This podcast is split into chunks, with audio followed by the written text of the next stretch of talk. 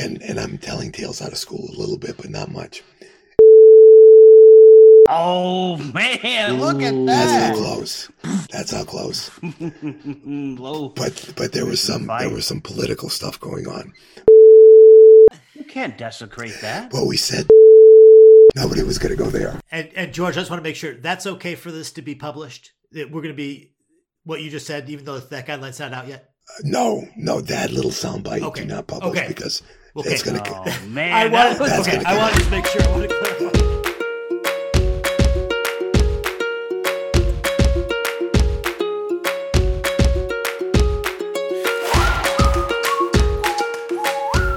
Welcome to Freely Filtered, the twice a month podcast that summarizes and pontificates on recent NephJC journal clubs. NephJC is the Twitter Nephrology Journal Club, where nephrologists meet in social space to discuss the research and developments that are driving nephrology forward.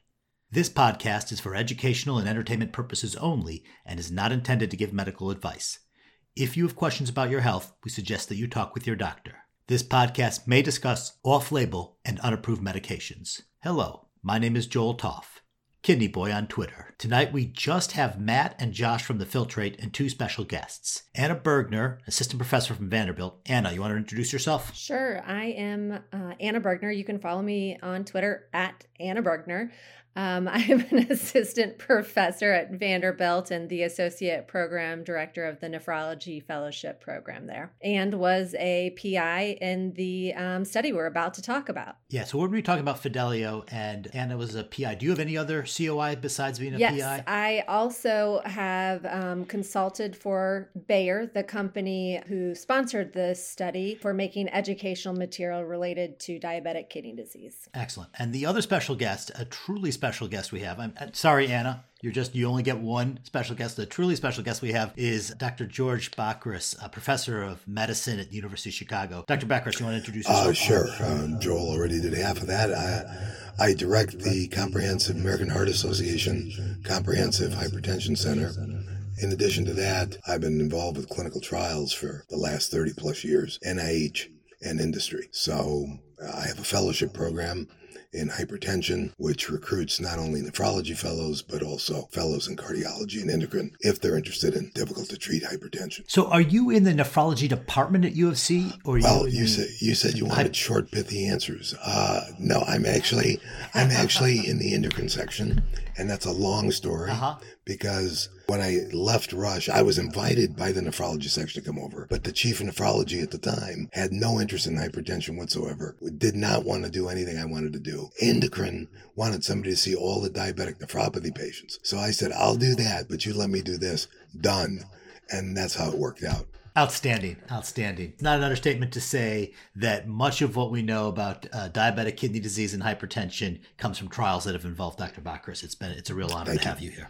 And then from the Filtrate, we have Matt Sparks. Hi, everybody. I'm Matt Sparks. I tweet at nephro underscore Sparks. I am assistant professor at Duke University, and I'm also a protector of the renin angiotensin system.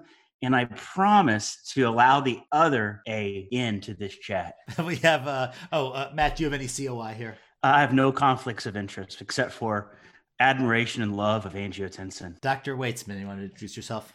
Sure. So I'm Josh Waitzman. I'm a nephrology fellow at Beth Israel Deaconess Medical Center here in Boston. I'm my fourth and what I hope to be my final year here working, uh, doing research in the laboratory of Martin Pollak. I treat hypertension just like everyone else, but not as much as everyone else on this Zoom meeting. And I'm just really excited to get to meet and talk with everyone about this really impactful clinical trial. As you might guess, I make a fellow's salary and have no conflict of interest because I make no money whatsoever. I do have conflict of interest here. Also, I'm I was also part of the uh, Bayer advisory boards and worked with Anna on helping Bayer craft some of their educational materials, and also uh, consulted with them on their social media strategy for getting this information out. So conflicts everywhere for myself. Dr. Bakris, we're we're going to be talking about this uh, finerenone. Where when did you start getting involved with this trial? How long ago has this? So I was began? approached in uh, fall of 2013 by some senior people at Bayer to talk about diabetes, kidney disease generically. And that was at the American Heart meetings. We talked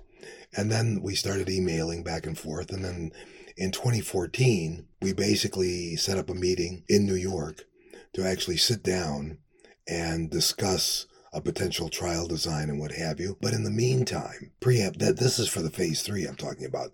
Prior to that, there was a phase two that we published that really looked at kind of a dose response curve on albuminuria, GFR, blood pressure, the whole ball of wax. That was published in JAMA in 2015. And that was really the start of what dose is going to be used, uh, what should we be aiming for. And then there's a guy named Peter Kolkhof, who is a bench guy, but just a brilliant guy, has been working in the area of non-steroidal MRAs for most of his career, has published a fair amount of work and more stuff coming that was really the underpinnings of the basic science for this. So that's kind of the preamble as to when we started, but it was really late 2014, early 2015 when we already had the results of the phase two to really sit down, put pencil to paper. And of course, Bayer had their own ideas, and we, as an executive committee, had our own ideas. And uh, unlike the federal government, we reached a compromise, and off we went. So, so a couple things there. So, one, you mentioned uh, non-steroidal aldosterone antagonist. This is our first one. Am I right? This, we don't have any other examples in clinical medicine of this type well, of chemical. In the U.S., drug. that's true. Internationally, not true. There is a drug approved in Japan called Exerinone with an E, and that's interestingly approved for blood pressure. Um, yeah, approved for blood pressure. Didn't have drama, but had a greater than five millimeter placebo subtracted change in blood pressure. And so they got it approved. Now they've had ongoing studies looking at microalbuminuria and other types of changes. There's another one in development, but that's at an earlier stage. And then there's finerenone. So there's actually there's four because there's yet another one. But again, those are an earlier stage of development. So we're going to go. We're going to do a deep dive into the methods, but when I look at the methods, the one aspect of this study that's very different from just about every study is the very long run in. And this is different than a lot of run ins that we see where they make sure the the patients can tolerate the drug before they see if it works, or different from the run-in we had in Sonar, in which they tried to find patients that would respond to the drug and just test them. Here, they use the run-in period just to maximize ACE and ARB. Where did that come from? Why why did you put that into this? Well, you have to understand that when we were designing this, I had come off Sonar in the design committee, I'd come off Credence. And what I realized is everybody's giving lip service to, oh, you're on an ACE or an ARB. Well, okay. If you're on 40 of lisinopril, very different than five, and nobody was paying attention. So it wasn't just me. Rajiv Agarwal and a couple of other people on the steering committee said, hey, we need to make damn sure these people aren't real doses of ACE and ARB. None of this monkey business. The good news, the company said, absolutely. Done. No back talk whatsoever. And that's really why that was done. Yeah, can we clarify for a sec, just because I think this is going to be an important thing for folks who listen and read this trial? Could you compare the way in which ACE inhibitor and ARB doses were managed in something like Credence compared to the current study that we're about to talk about. I think in my head, I have folks who are on a stable dose for X number of weeks prior to starting in Credence. Is there any data on what relative dose of ACE or ARB that population was on when they started into those trials? And so the answer is yes. The answer is yes, but I have not seen the granularity of that data, the distribution of that data. But it definitely exists and it can be resurrected the drop of a hat. I mean, it's in the computer. That was the key. You hit the nail on the head. Are you on a stable dose? So you've been on 10 of lisinopril. It's a stable dose. You're in. Oh, but your GFR 60. Yeah, so a little point since you're still a fellow. And since you guys are generally young, lisinopril was the first ACE inhibitor that was, quote, once a day. But that's a bit of a lie because it's the first ACE inhibitor that met the FDA criteria that would make it once a day. The reality is, if you really want good doses of lisinopril at a GFR above 60, it's BID. FYI. And by the way, all ACE inhibitors if you've got GFRs of 60 are, are BID, except for two, which I bet one you've heard of, the other one you haven't. Trandolapril and Fosinopril. So I might as well do some teaching while I'm here anyway. That's pretty good. So GFR is greater than 60. All ACE inhibitors should be BID. They should. So we're talking 40 BID for lisinopril? No, no, no. You're talking 20 BID, doctor. Calm down. Calm down. Jesus. My God.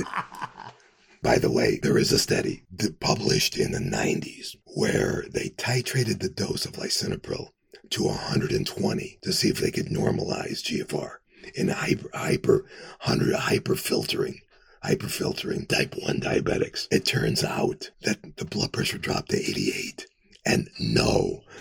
Wait a no no albuminuria but you could not fix the GFR no albuminuria though. Anyway. nice. Excellent. Oh, okay well let's let's get it let's get into this study so this is a, uh, a randomized placebo-controlled trial of this this drug finerenone against matched placebo. We enrolled patients with diabetic kidney disease. We had two different GFR ranges. So one GFR range was 25 to 60 if they had albuminuria from 30 to 300 milligrams per gram creatinine, and then a looser range of EGFRs from 25 to 75 if they had a higher degree of albuminuria from 300 to 5,000. Other than that, restrictions pretty typical patients. They had to be type 2 diabetics and they had to be adults and otherwise they kind of took all comers from what I could what I could gather. Once patients were considered eligible, they had a screening period. It was from 4 to 16 weeks I think in which they brought everybody up to the maximum tolerated ACE or ARB and they just kind of looked at their blood pressure and their potassium. After the run-in there was another screening period in which they had to make sure their potassium was less than 4.8 and then they got enrolled. They were enrolled to one of two doses uh, patients with GFRs, I think less than 60, got the 10 milligram dose, and greater than that got the 20 milligram dose. Well, they titrated up to that. I mean, they didn't all start at that dose, but there was a titration period. The other, the other thing, and maybe you're going to ask me this, but I'll just tell you now. Please. Where did 4.8 come from? What is it? Where did 4.8 come from? Yeah, where's that come from? So it turns out that we published a review in Seminars in Nephrology and this is going back to like 2016.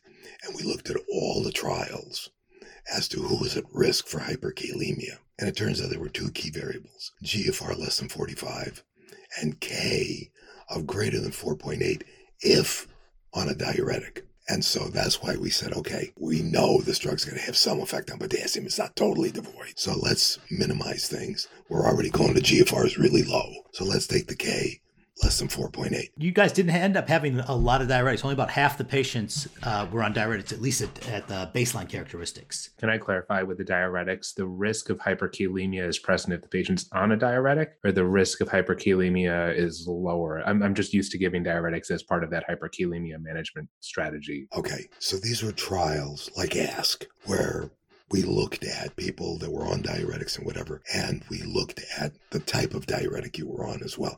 This was for the review, not for the trial. So if you were on an ACE or an ARB and you were on a diuretic, then we looked at what level of potassium you would have to start with, and then did you develop hyperkalemia as a result? So that's kind of how we worked backwards. Do you think that um, individuals were less likely to enroll patients in a study like this if they they have had hyperkalemia as well. Is that would that also sort of? I think one of the things we're thinking about with this study is how much of this is the real world when you're talking about this study, or how much of it is really getting group of patients that don't have a lot of propensity for hyperkalemia. Right. Well, we told the investigators to use their clinical judgment. And so there's no question in my mind if I had a patient that I thought would qualify, but they've already had hyperkalemia three times, I'm not going to put them in the setting. They might not be on an ACE or an ARB. And interestingly enough, just about everybody was, except for like seven patients or something like that, then then got on it. Anna, as a PI, did this did that did that come across your desk in terms of selecting patients, or was that kind of out of your hands? That your research nurses went out and found these patients, and you didn't? No, I'm serious. Like that's how a lot of enrollment happens. Yeah. Our research nurses really did the bulk of the footwork finding the patients. Um, but we, we always at our site contact their primary nephrologist to see if they have any concerns about the patient enrolling in the study. I don't remember because it's been several years now since we enrolled these patients, but it's quite possible that one of my colleagues said, I don't think this patient should be in the study because they've had hyperkalemia five times. Or, but I think an important point is people could be on potassium binding uh, during the study, right? That wasn't an exclusion. Well, or was it? As former President Nixon said, I'm glad you asked me that question. Here's the deal. Originally, I wanted no binders whatsoever. If you had to be in a binder, you're out. And then there was discussion and they said, well, we could have a high dropout rate. I said, wait a minute. You just said potassium's not going to go up. How could there be a high dropout? And they said, well, you, the investigator's judgment. So if the investigator wants to use it, fine. Well, it turns out very few. I mean, we're talking very few people. Sorry, so this is the the folks folks on potassium binders at enrollment as opposed to at during the course of the trial. Supplementary data, there's there's more. I can't remember the numbers. It was yeah, I'm looking at the numbers right now. Uh, potassium binding agents, at least this is the baseline data, was 70 people in each arm. You're talking versus 2,800. The point is that there were only a handful of people using patiromer I don't know that anybody used Lokelma. Can you remind us when Patiromer and Lokelma were approved relative to when the trial was ongoing? So Patiromer was approved literally nine months before the trial actually started, and Lokelma was approved, I think, in 2018. So the trial was almost finished recruiting at that point. Okay, I have the data. Okay. Um, so uh, baseline potassium lower agents. Uh, were about two and a half percent in both groups, and then concomitant medications are initiated after the study. And and as you said, it's you know it's not like they were on it the entire time, but just any time they used it, it increased up to about um, eleven percent in the finerenone group, and about actually six and a half in the placebo. So everyone everyone used more, and probably almost twice as much, or not a little lower than that in the finerenone group. Well, 300, 300 patients. It, the other thing that was added a lot on were diuretics. Looks like about 42% of patients added diuretics after initiating the study drug. But that looks pretty well balanced, both finerenone and placebo. That may have almost been a, um, uh, a blood pressure issue. As we talk about this, and Matthew, you're lucky Gordon Williams is not on the call because he feels that aldosterone is a second A as far as the RAS system goes. But the point is that remember, these were people on maxed out ACER unlike the other trials. And given that, and given clearly that this drug raises K. I don't think anybody's going to tell you it doesn't. It'd be crazy. Still, when you compare, and I'll, I'll bring this up now, Rajiv has published the Amber trial, which was a trial of resistant hypertension published in the Lancet, and it was a patiromer study. But Spiro was used. The incidence of hyperkalemia in the placebo group in that study was 23%. And believe me, they were also on max ACER So if you compare 23% to 2.3% that we saw in Fidelio, it's pretty freaking dramatic. I want to make it clear this is not your mother's Spiro no matter how you try to slice it. I mean, important important differences with Amber though. Amber had definitely had the lower GFR than this trial. I think they were like 40s. They were, but well, just a minute. The GFR was lower, but it wasn't dramatically lower. The the I think it was like eight mLs per minute. Okay. So it wasn't like they were twenty. Okay. This is 50. So and the but uh, the advantage to Amber is they were not all diabetics. I think it was only like two thirds diabetics or something here. And we know that diabetes is independent risk factor for hyperkalemia, and everybody in this study has diabetes. Yeah, no, no, no question, no question.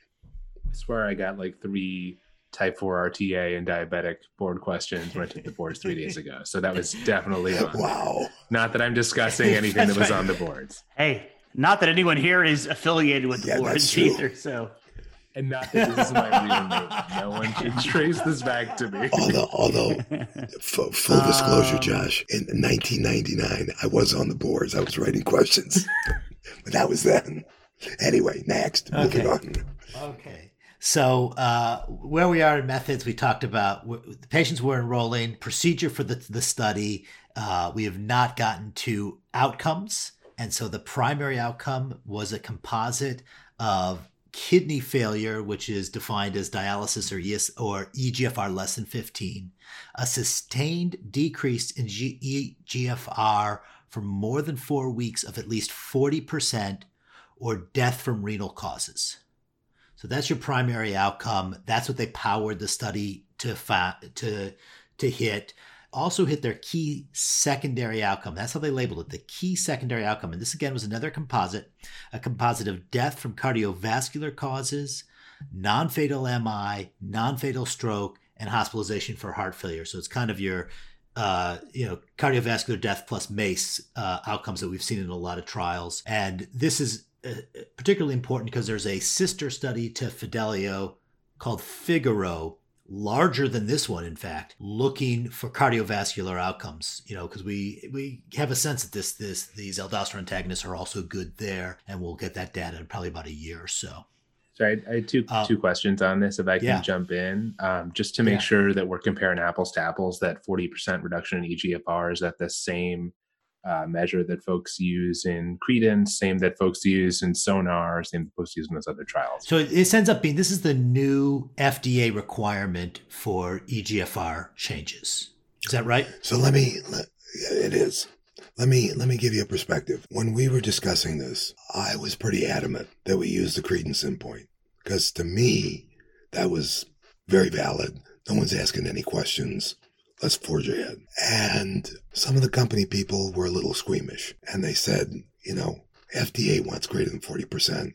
Why don't we put that in? And and there was an argument uh, back and forth. Obviously, I lost, but to me, it it really it doesn't demean the study, but it doesn't keep it as strong as it could have been. Now, having said that, and you maybe find this interesting, they did a hierarchical analysis, as you know. And the next thing on the hierarchical analysis, rather than being doubling of creatinine or whatever you wanted to do, which would have been logical, they wanted all cause mortality. I told them, you are insane. On one hand, you're telling me you're not totally confident about the kidney, but all cause mortality. Sure, bring it on. It's the hardest of hard endpoints, right? That's what everyone wants to show. And the wicked part about that is they if they had flipped them, they could talk about the doubling of serum creatinine because that does come out positive, but in the hierarchical outcome, it was down below total mortality, and so it. So Joel, they didn't listen. I said that I don't know how many times. I was an idiot. Goodbye. Fine. So it ends up as an exploratory finding of the study. Right. I was just going to say, I think nephrologists know better, oh, but I, I think the, the, other prying question that I think all of us have at this point is who's the opera fan that keeps naming all these trials? I, have got to know. Like, I think that's really the key question our listeners want to know the answer to. George, that's how weird our listeners are because he's right. That's what people are. During the tweet chat, people were actually playing opera music, is what I heard. oh my God. Well, I can tell you, I can tell you, one of the people on the steering committee is Herman Haller and Herman loves uh, opera. And so he said that we should have been playing this in the background as it was being presented. But none of us had the name. This was Bayer all the way. And they thought that if they put an operatic theme to it, it would have more ambiance, uh, more imprimatur uh, to come across. I had nothing to do with it. I take no responsibility. But that's that's what happened. So it's a company decision. Do we have a trial to talk about? Yeah, we're almost done with the methods. We really are. So after after we talked about uh, the all cause mortality, we talked about the traditional doubling of serum creatinine that follows that. There's also a proteinuria outcome that follows that, and then each one of these is held up individually. Each one of the composites is held up individually. Power analysis. They had uh, adequate power to, de- to, detect a 20% difference in their primary outcome, 90% power to detect a 20% difference, and that was going to require a 1,068 events. They actually had more events than anticipated, 1104, which almost never happens in these trials, right? They always have fewer events than anticipated.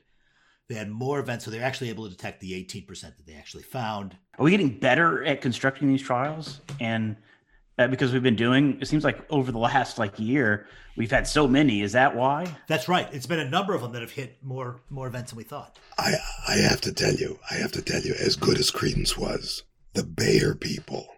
I don't know if they had Gestapo or what they did, but I got to tell you, none of us, Rajiv commented as well, none of us have seen this type of follow up recruitment, uh, making sure the appointments are done in any other trial. I mean, for me, this is best in show. And for adjudication, let me tell you, I think people were there with guns. They turned things around very quickly. Honest to God. I'm, I, I mean, obviously I'm exaggerating, but they were very impressive. The the team had a set of investigators that they vetted. Now, we did have some fraud in the trial and we talked about it, but that was discovered thanks to the monitors and thanks to data that was looked at centrally. And this was um a few centers were enrolling people in multiple places. This is, is a this is a group in Miami, Florida, and apparently they've also they've been indicted and involved in other studies for fraud. That Paul Richter called me. He saw that. Apparently that center was involved in one of his trials. He wants to make sure they get sued and get put out of business and lose their licenses. He wants me to help him. I'm just telling you, this is how bad it's oh, got. You should not come to the NephJC podcast for medical advice or legal advice. That's correct. That's correct. and, us any stories from the adjudication or the or the the trial enforcement? Were they uh, were they as thorough as uh, as Dr. Bakris was talking about? They they absolutely were. Um, no specific uh, stories. They just were uh, very much on top of our site. Were quick to follow up and quick to answer questions if we had questions about patients um, and the protocol or randomization. So uh, they were really good. And I think uh, it's important to note: isn't this their Bayer's first really foray into the kidney world and kidney trials. So you are correct. Anna, you want to talk about results? Um, sure. I'd love to talk about results. So, uh, moving moving right along, fourteen thousand patients total underwent screening, and finally randomized five thousand seven hundred and thirty four patients, of which sixty of them were prospectively excluded. That was those sixty patients that George was referring to due to the fraud situation. I've never seen that in a study, so I was very impressed. Right, that is right. We read a lot of these studies, we don't see that mentioned. Um, so if you look at uh, table one of the study, the baseline characteristics were really pretty well balanced between the two groups. The patients were predominantly white at 63.3% of the study population and male at 70.2% of the study population. There was a fairly small number of Black individuals in this trial. Uh, the average EGFR at the time of enrollment was 44.3, and the median urine albumin to creatinine ratio was 852 milligrams per gram. All but 14 patients, I believe, at study entry were on an ACE or an ARB. Um, so, pretty good use of ACE or ARB right from the get go. And I think really important, um, given the, the data that's come out since the study started, only 4.6% of patients were on SGLT2 inhibitors, and the use was very well balanced between the two groups. Patients were followed for a median of 2.6 years, and overall, there was really good adherence to the trial regimen at just over 92% for both groups. Uh, so, I think that's also pretty good and, and uh, probably maybe even a little bit better than realistic. How much do how good of a job do our patients always do at taking their medicines? None of them are 100% certainly. And so now, if we get to the really exciting part that we're all here for, figure one, um, we see the primary composite outcome of kidney failure, a sustained decrease of at least 40% in EGFR from baseline or death from renal causes occurred significantly less in those that received finerenone at 17.8% compared to 21.1% in the placebo arm. Uh, that had a p value of 0.00 0.001 uh, with an absolute difference between the two groups of 3.4% and a number needed to treat value of 29. Uh, Glad SWAP is not here. Why? Well, the, the problem with number needed to treat is it's highly dependent on the duration of follow up. Absolutely. This is, the, this is a drug that people are, we intend them to start and take it a lot longer than three years. Right. And so that that number needed to treat would presumably shrink over time and it's not captured in that sim that simple number. But to be fair, if you take that number, you can compare it because the follow up for credence was very similar, and you can compare number needed to treat there versus number needed to treat here. I'm just saying, uh, you're right, but you can make some comparison. I think if someone were being devil's advocate here, it would be that there's a different outcome that you're comparing to as well. So if you're comparing a 50% EGFR reduction versus a 40% EGFR reduction, you, it's hard to compare apples to apples there. Yeah, that's true. Good point. Good point. And I'm not arguing to compare. So, also in figure one, you have the key secondary composite outcome of death from cardiovascular causes, non fatal MI, non fatal stroke, or hospitalization from heart failure. This composite occurred in 13 patient, uh, 13% of patients with finerenone versus 14.8% of patients on placebo, which also reached uh, statistical significance with a p-value of 0.03. And I'm not going to tell you the number needed to treat here. hey, I like the number needed to treat. It's SWAP that doesn't like it. So I'm happy he's not here. We can talk about it, have fun I'm with gonna, it. I'm going to stick with the epidemiologist on this one. Hey, he's the one that's uh, uh, not here. I'm, I'm just not. I'm not going to take sides. I gave you it for one. I'm not going to give it to you for the other. We're balanced. Just one a minute. Just a minute. And, and you're going to hear much more about this next year when Figaro is done. Let's not forget, because I'm wasting my breath talking to primary cares about this and the government. Let's not forget that as GFR is falling, your cardiovascular risk is going way up. So if you can prevent fall in GFR or slow it dramatically, you should theoretically reduce cardiovascular risk. So if you're doing one without the other, that's a problem. Right, right. That's a great point. That's smoke and mirrors if you're not doing one without the other. Good point. So if we move on to figure two, thinking about uh, all cause mortality and that hier- hierarchical uh, outcomes, um, there was no difference, as you predicted, George, in all come mortality between the two groups. But it's on the right side. The Right. trend is The on the trend right is side. on the right side. Going down the list uh, in table two, there were also no difference um, in hospitalization for any cause. But if you get to that secondary composite kidney outcome, which is basically a doubling of serum creatinine or a sustained decrease of 57% in GFR or reaching kidney failure or kidney death, there And these are the classic Ed Lewis, what do they call it? The cooperative cooperative trial from the early '90s. The first time with the cap, the initial Captopril trials. This is what they defined as our renal outcomes, and we've been using it ever since. exactly.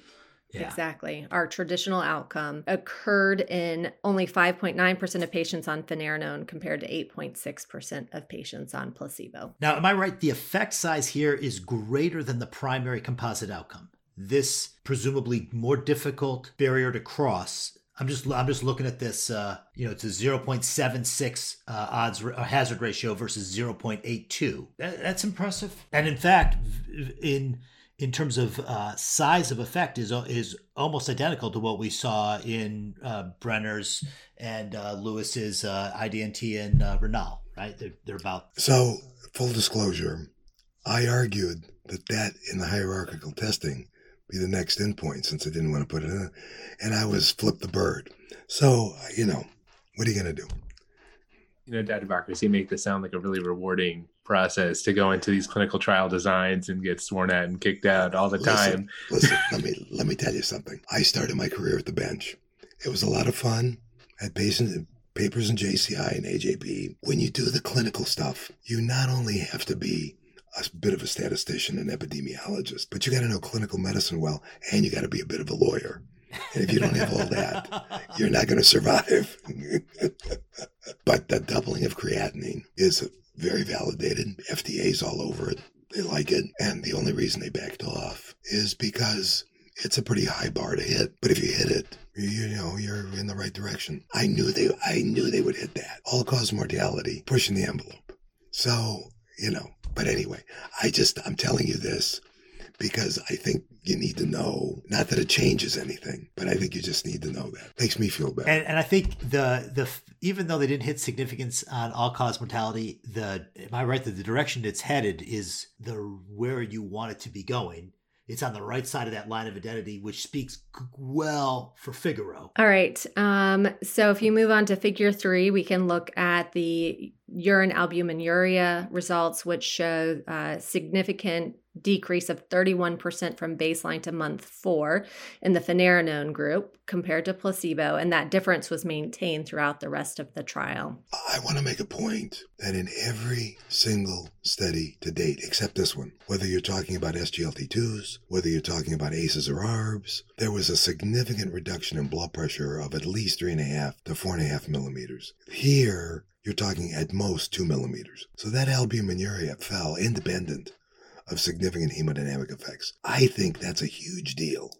And I've seen drugs that presumably have anti inflammatory mechanisms killed because it wasn't as tight as previous data. And can I just dig in on this for a sec too? Because I want to understand the difference here between finerenone and the spironolactones, the plerinones of the world. This doesn't look like aldosterone. It doesn't bind to the same active site that aldosterone does, and that it it acts. I think what was the word that was used in the chat? It was a, an inverse agonist that it causes suppression of the uh, the mineralocorticoid receptor activity upon binding, and it doesn't need aldosterone there to do that. And the thought is that that leads to both classic like mineralocorticoid receptor inhibition as well as these anti-fibrotic properties that, that folks are talking about. Right. But, you know, uh, what I think people forget is a lot of these fibrotic properties that are stimulated actually need a certain level of aldo, not primary hyper aldo, but an elevated aldo. So if you block that, you actually suppress that. And, and there's a whole mechanistic argument that you can get into, which I won't because I don't know it like the back of my hand. But the data are there. So I think, and the other difference, the other diff- big difference is, I mean, a eplerenone is pretty putsy as a blood pressure lowering agent. I mean, let's face it. Spiro, though, if you would have given Spiro to these people, you would have gotten an eight to 10 millimeter drop in blood pressure. And what's the difference in, in, in why, why does that occur more? Because they both have the uh, fairly similar potency for the mineralocorticoid receptor. Actually, they, the, there's a difference. There's a difference in the potency. I thought finerenone is actually a little bit more. So it is a little bit more. So why it seems like it? Why would why why not the blood pressure effect? Because you're not getting all of the effects on estrogens, androgens, and all the others. So all those other things like glu- glucocorticoid, those off-target effects really contribute to the blood pressure. But I guess the thing is, they're not off target. I mean, they're on target for spironolactone. I mean, that's what I always tell people. It's like this molecule targets all these things. They're on target. It's just not target for us. Well, but I think because they're doing that, they're also associated with other side effects. And that's the, I think that's really that one of the key points. There is a paper, there is a paper where we get into this in great detail in the European Heart Journal. And this is published in the last three weeks. And uh, Rajiv is the first author, but all of us are on it. I don't know if you saw it. Yeah, we we link to it. We link to it in the summary. Yep. Okay. So, but you know, this albuminuria is a 40% reduction. This is at 12 months. It was 41% reduction in albuminuria. I mean, that's something that I think, uh, you know, if you talk to a nephrologist, we'd be interested in a drug that would drop your, you know, albuminuria by 40% in your diabetics. Well, the FDA, the FDA is definitely on board and they've got, they're convinced as long as you're getting a consistent 30% or more reduction over time, over two years, that that's a good thing. And you're probably benefiting the kidney.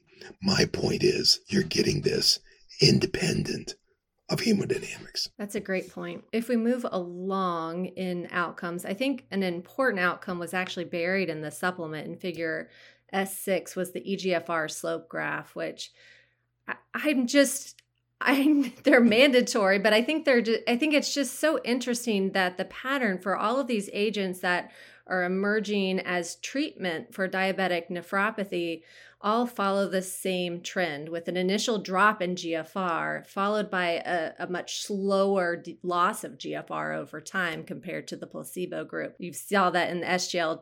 Exactly. We saw it in SGLT2s, we saw it in finerenone, and then, of course, in the classic ACE and ARB studies. So, in the in the paper that we published in KI, now this is with EMPA. Uh huh if you look at the drop in GFR there, uh, it's a bit greater in the beginning. And if you look at credence in the paper that Meg Jardine published in JASN, the lower your GFR, the less the drop in that in that time period. So I'm not saying there's no hemodynamic effect. I'm just saying relative to the other agents, it's minimal. You're still I wonder it. if the hemodynamic effect could actually be a, occurring not systemically, but more localized to the hemodynamics of the kidney. I mean, that's a possibility. I fully agree with you. And I think it needs to be looked at. And you find me a micropuncturist, and I'll kiss you. Good luck with that. Um, but I think the pro- I can do that. Yeah, I can do you can do good. I think I think the issue the issue is very important. By the way, you can thank Julie Ingelfinger for having us put that in the supplement. I originally had it in the main paper, and they said no, no. But and you know the thing I like about it is just the the the number that I think it needs to be reinforced all the time is just what's the absolute drop in GFR. So these people are maximal ACE and ARB, pretty good blood pressure right. control, pretty good glycemic control, four cc's per minute per year in yeah. your placebo group. That is ugly. Yeah, I think well, I talk about it. I talk about it. And this actually came up in a Medscape conference we did about two weeks ago. And, you know, one of the issues was with all we know, SGLT2, finerenone, glycemic control, blood pressure. You, you, throw the kitchen sink at it. We've only been able to slow progression by about 60%. And so we still have things to go. Okay, but we're not, not done. done. not done. Yeah. And in fact, we are not done with the most important results. We got to we got to dig deep into hyperkalemia. No, I mean right because that in the end, in the end, that's what that's what everybody's going to care about, and that's going to be we're going to talk about this endlessly. So hit hit us, Anna. All right. So, um, not surprisingly, we saw some hyperkalemia in the study, more hyperkalemia in the finerenone group um, than placebo. In figure three, you can see the change in serum potassium between the two groups. The serum potassium difference between the two groups, the, the mean was only 0.23, so not a huge difference. But, but, but, that is just the mean, right? So there was an incidence of 21.7% of patients in the finerenone group that had a potassium higher than 5.5 5 compared to only 4.5% in the placebo group. And if you look at a potassium higher than 6, you saw that uh, at 9.8% of the finerenone ugh, I can't even say the drug name anymore, finerenone group versus 1.4% of the placebo group. Definitely uh, significant hyperkalemia seen in the study. So, Anna, I would tell you this the, those data notwithstanding, if you look at permanent discontinuation of the study, it was 2.3% for the finerenone group and what 0.9% for the placebo group, something like that. So if you then compare that to VA Nephron D or uh, altitude, it was 50% or greater reduction. Fewer people were discontinuing because of that. I guess I would say this. If you are, if you meet the entry criteria for this study and you're a patient and you go on this drug, am I going to not check your potassium ever? No. Am I going to check it like in two days? Probably not. But I will educate you about low potassium diet. And I'm sure some of you have heard Matt Weir and I talk about this on the circuit. Uh, you could say, well, patients don't listen to that. Well, okay, fine. I'm still going to check you in one week to see how you're doing. And if I see you've crept up, then I know you're cheating on your diet. I mean, more than 0.2 or 0.3. And you're going to be warned. I have to tell you, I have some very very, very compliant patients. I mean, I got to tell you. And not only that, their wife is there making sure they're compliant. They've got GFRs in the high 20s. I've got them on 12 and a half of Spiro, and they maintain their gaze at 5. 495. But it only takes one day to fall off the wagon. They went on a trip to Europe. They came back, and the guy calls me, says, I'm not feeling too good. I sent him to the ER. His K was 7.2. Ouch. So I, I believe me, I'm aware. I'm aware. Um, this is not a drug I think the primary cares are going to mosey up to, but I think the nephrologists, knowing what they know, should be more comfortable with it. It's not as bad as Spiro, for sure, looking at the data. And by the way, I should tell you, they've just started a heart failure trial with this drug. But it's just, I mean, it's recruiting. So who knows? But I think, I think if you look at it overall, overall, compared to Spiro, and I would dare say compared to eplerenone. It's safer, not devoid of problems, but safer, needs some monitoring, needs education. You're not going to get away without that. But if you do that, you're going to be able, especially in that subgroup where BP is controlled or that have heart failure and you don't want their BP too much lower, you'll be able to use this as opposed to Spiro where you could bottom them out. That's one, two subgroups that I think are, this would really benefit. Now, are you going to rush to this drug? If their BP is 160, probably not because you're going to need some muscle. But I think for a subgroup of people, I think this would be very good. What I'm hoping, since Joel brought up Figaro, is one tenth, 10% of the recruited patients in that study have the same criteria as Fidelio. And I know one of the planned analyses is to take that subgroup and add that to Fidelio and do a reanalysis to look at all of these variables that we already looked at. Now, that'll be a year from now by the time you see that data.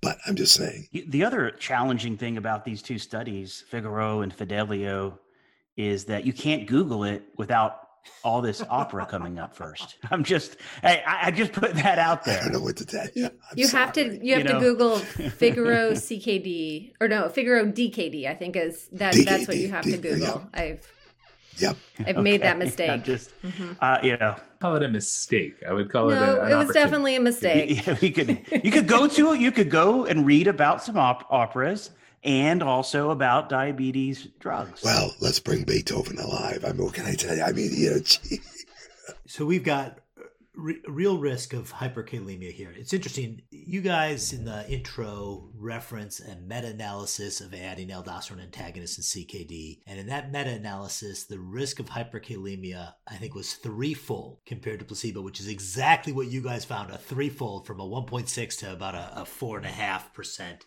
Look at the potassiums of six, so just very similar to the kind of you know this is what we know with aldosterone and, and antagonists that this, they, these people get the hyperkalemia. I mean, this is just it's hard at least to see here how much safer it is than our traditional aldosterone antagonists. And I guess that's not the point of this study. You're not comparing yourself. It's not a Spiro versus a finerenone. Um, you know, put that on the list of studies we'll probably never see. well, not that we haven't asked. Fair enough. Many of us have asked for a small study, small study, maybe a, a hundred people randomized. Uh, I don't think they're going to do that. I think the other thing that comes up in looking at the data here, and I think you probably heard the, the potassium questions a lot from folks, is that is this a medicine we think could be approved in a world before potassium, more efficacious potassium binders? Would there be enough patients on these drugs if we couldn't get 10, 11, 12% of patients on a patiromer um, to keep them through the study period? And would we get the same signal of efficacy if those weren't there? I would I would say this, um, and I put a qualifier on it. I would say that if you're looking at patients with Ks, baseline Ks, on RAS blockade, diuretics, and their Ks less than four and a half, I would use this drug with impunity. I'd have zero problem. On the other hand, if you're in that 4-8 category or higher, I would have patiromer right next to me uh, or Lokelma, either one, to uh, just in case. And I would be much more vigilant in those people. And so fundamentally, if you have the patient in front of you and you think, oh, I should share this with you because this is not in the paper. This was presented at ASN, but it, it, it's not published yet, but it's an abstract. There was a paper that compared low dose SGLT2, low dose finerenone, and then high dose SGLT2 high dose finerenone on inflammatory markers in an animal model. They also looked at albuminuria.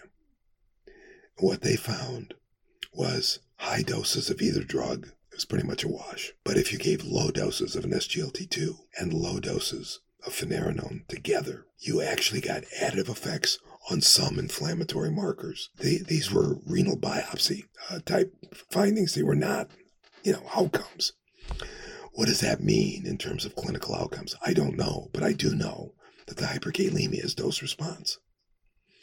And so if we could get by with lower doses of finerenone coupled with an SGLT2, that may be amazing. Now, we did look at the subgroup of 4.5% that were on SGLT2s and finerenone. I guess the good news and bad news is the event rates were so low, you couldn't make any statement whatsoever. So is that does that mean well, that that is the elephant in the room? SGLT2 inhibitors, uh, cost of medications, adherence. Uh, I mean, all these things. How can a patient afford all of this? How you know what's the order in which we give it? How does finerenone work? well, just a minute, uh, just a minute. First of all, you're not going to be able to write finerenone until probably second quarter next year. Number two, if you're Medicare, you can get it. What we're doing though is we're we're widening the the possible therapeutic armamentarium. Like the you know even though in any any individual study in any RCT these drugs look very well tolerated, my experience in my hands is that I'm running into a lot of people that have intolerance to SGLT2 inhibitors, whether they don't like the polyuria, they get a yeast infection. I've had patients with orthostatic hypotension with it. So, you know, we I would love to live in a world where patients all could get every drug. Uh, but that's just not the reality. And having and when they can't take the SGLT2 inhibitor, being able to offer some them something efficacious, you know, and again in selected pa- patients that look like they're going to do well with it, it's just a win. And if you can get them on both, though we don't have the data, that may be a double win. Yeah, maybe, maybe. I, you know, I use a truckload of SGLT2s, and I'll, I'll share with you something. Uh, it's it. You're a flozinator. Is that what you're saying? That that's what we call ourselves in, in this era is like are if you woke up in the morning look at yourself in the mirror and don't see a flozinator you're doing it wrong i'm going to report you to rob califf listen listen here's the here's the deal here's the deal okay Do we do we have are we done with uh, are we done with this study? I think we've really covered it pretty thoroughly. Think so. There weren't any other safety outcomes really to report. The safety, uh, the adverse events were otherwise balanced between the two groups. And I think an important one that was balanced was AKI. I was worried we might see a little more AKI in the finerenone group, but we did not. Joel, the, the one question that came up in the discussion that I that I saw was the subgroup analysis of outcomes. There was particularly in high BMI patients, uh, an indication that the benefit was less strong in that group, and I just wasn't sure if that was something that. Yeah, I you know, the the um, somebody else asked about that. Well, what we need to do is go back and look at the actual BMIs and see where the cut points were because there were some people in that study that had BMIs well past 40. And you wonder about volume of distribution. You wonder about pharmacokinetics of the drug. Were you really getting what you thought you were getting? People forget about that. And I'm not saying that's the answer, but that's definitely the first place I would go to look to try to answer that question. So, uh, just in summary, what we have is a vi- uh, li- literally one of the largest, if not largest, diabetic kidney disease uh, trial ever done with an outcome focused on kidney disease and uh, the largest. Here we go. Let's go. We'll yeah. get some applause. I mean, this is the this is the time that we live in that we are now getting really large trials done on diabetic kidney disease, focused on kidney outcomes.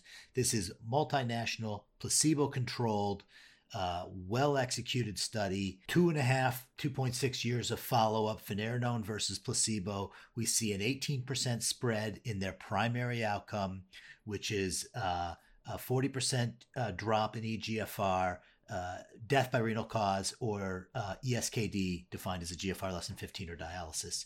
And um, a nice 18% spread there.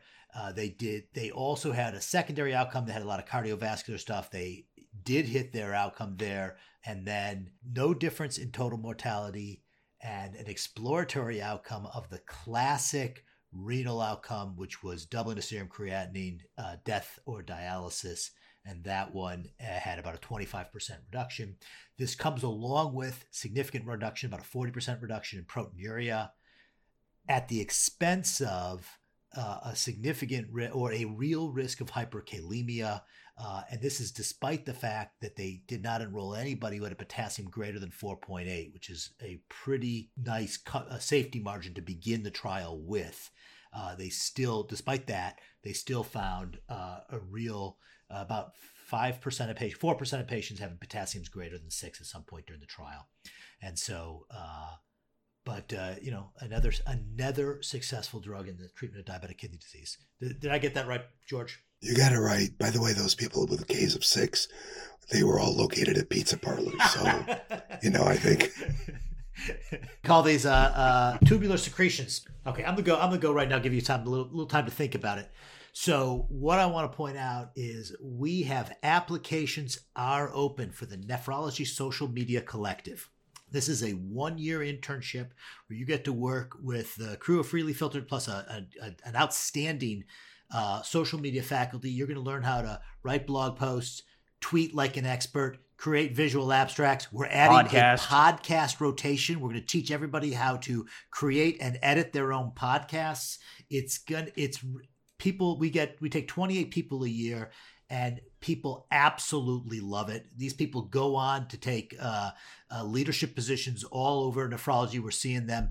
Well, Dr. Dr. Bakris uh, runs uh, the American Journal of Nephrology and he uh, and we have graduates from our program that are creating visual abstracts for AJN and Nephron and CJASN and AJKD. All of those, all of those uh, visual abstract designers are coming from the uh, Nephrology Social Media Collective. So, if this is something that interests you, there'll be a link on the website to follow and put in your application. So we want to get this thing started, and we'll we'll announce uh, who's going to be in in the end of January and get this thing started in February. It'll be our, I think, seventh year doing it this year. Anna, you got a tubular secretion? I can't really think of anything exciting right now, except for I'm just counting down to uh, nephrology fellowship match day and what two two weeks now, week and a half, something like that. So that is going to be super exciting. I am I'm also very excited about that. I'm I'm pumped. Wait, I got to ask you a question. The the head of the Endocrine Fellowship told me that this year, for some reason, was an out of control, outstanding year. She thought she was doing cardiology fellows. The quality of the people that applied were just so good. The quality of people applying was way higher than we're used to. Excellent. It's about Well, we always have good We do. applicants, Joel. Come We, on. we saw more. We saw more good applicants. I mean, back when Josh was applying, that was the worst year. Can I can I jump in? They've improved significantly since then. It was. No, it really was. I was like the bottom of the nadir of the worst of nephrology fellowship applicants in America ever. And I'm to ride that to my grave, and that is fine. If I can give like insight off the record here on this, though, I'm on the, um, the ASN data subcommittee that's part of the workforce and training committee. I don't know if you guys have heard about this data about like what the applicants look like so far but I think in the sheer number of applicants, like people applying into nephrology, we're seeing a 25% increase over previous years. It's 20 to 25 like people, and then a significant, in, even higher number than that number of applications that those individuals are submitting. Right, but that that's because the cost of applying went down because you don't have to Right. travel. and and there's no you know I- i don't think we know if those folks are applying in multiple specialties or not so some of them may actually be cardiology applicants who are applying in something else but i think there's there's hope that that the numbers look better that there are more applicants this year but it's such a weird application cycle it's very hard to compare So, Josh, let me tell you, and I'm thank you, thank you for saying that because two of my former fellows were dying to be cardiologists, but as a backup, they applied to nephrology. And I have to tell you, the programs that got interviewed in nephrology were amazing. The cardiology programs they got, at best, were low middle. So I think they're they're starting to find I- fallbacks. i'm hopeful that turns out well for us. I i worry that if we get folks in nephrology who are not excited about being a nephrologist there's nothing like the first year of nephrology fellowship to ruin nephrology for you if you didn't like it coming in. And so that that's the part that that i i have a little bit of pause about but i'm i'm hopeful for sure. And i think we're all hopeful about seeing those kind of numbers Potassium binders have helped a lot, though. Well, they well, I got news for you. They've helped a lot in cardiology too. everyone knows everything that i know and i'm the worst nephrology fellow class in history that's the word Josh, My do you have any tubular secretions? you know, I think that the thing that I would secrete here, and I th- I'm sure that everyone has already uh, absorbed this by now, are the articles by Ed Yong in The Atlantic on the state of the COVID 19 pandemic. He is such an outstanding writer, he has such great sources and tells the stories that I think we as healthcare workers are experiencing here in a way that very few other people are getting right. I think there are people who are getting it right. I think he does a nice job of, of sending us to those people. Um, but if you're following us on Twitter and not following Ed Yong and reading, uh, the most recent article was called "No One Is Listening to Us." Um, as we head into what looks like the third wave of this pandemic, it's an incredible read, and and although it will make you feel sad about the direction we're going, in, I, I I think it's really important that we all stay engaged. George, you got any, you got anything for us? Our less than thirty GFR paper is coming out in JASN. No, this Yes, is no, no, this is, Credence. Credence Uh, less than thirty. Uh, Credence. They took they took the yeah individuals that like came in right at thirty, but then they dropped, and it's yeah, and and I think that it, and the side effect profile was was was no worse than the other group, which is that that's a really important um, piece of information. and the, the big fear was that this low GFR blocking SGLT was not going to have any kind of hemodynamic effect. And it, no. It, in fact, it, it doesn't goes matter. up. it doesn't It matter. doesn't matter. It's amazing. Well, I understand, but I'm just saying it, it's garbage. And, there, and there's actually another paper in NDT that shows the same thing that if your GFR is at 30, the GFR doesn't fall, it goes up. Excellent. This has been great. Uh, Thank you very much for joining us, uh, everybody. Uh, Anna, Josh, Matt, George. We're not done oh, though. You Matt. They can leave, Matt. we have to go Okay. through and read some Matt, of our reviews. What, what, is, what are people saying about Freely Filtered on the web? we're getting a lot of reviews and, and thanks to everyone who has taken the time to fill these out uh, so let's uh, uh, the first one um, is from someone by the name of impact factor and they give us five stars and they title it renal exclamation mark. And they say uh, I, I listen to every podcast great balance of methods renal fizz and jokes. So thanks a lot impact and um, or dr factor whatever your name is. Um, we have another one from um, cw gillahan five stars and it says best renal podcast around. And it, it starts out this is this is a little bit lengthy, but I think it's interesting. Hi, my name is Matthew. um, the the Renin, pronounced like the bird, Renan man, Sparks. And all I have to say is that the renals rule. That's right. I said renals. You know those two organs situated halfway down your back? Some say they produce urine but we all know what they really produce is homeostasis. Anyways, those are your renals. And listen, renal disease is bad. I conduct renal research to help prevent renal disease, and I read renal journals to learn from my colleagues how we can keep the renals healthy. I contribute to this renal podcast here to spread the renal gospel and hope that you all uh, are, are learning from this we filtrate. I also invite you to join us on Renal, I mean NephJC on Twitter. So that's actually from a resident at NYC, and they said, "Don't worry, uh, they're spreading the kidney gospel at their residency program." So uh, that is um, that that is a, a five star review right there, and there's another one from Peter uh, Kedis, five stars, great podcast. I'm an internal medicine pharmacist in North Carolina. I'm not exaggerating when I say this is my favorite medical podcast to listen to. I appreciate the thorough review of recent clinical trials and the many clinical pearls you provide. Most important, I love the humor that you add to the podcast. Thank, thank you, and don't stop producing. So five star there. So just a just a, a couple uh, snippets of what what our fans are saying, and if you want to hear me say renal, all you have to do is drop it on the review. Outstanding. Thanks a lot, Matt. Thanks a lot, guys. Everybody, take care and uh, have a good, uh, good holiday season.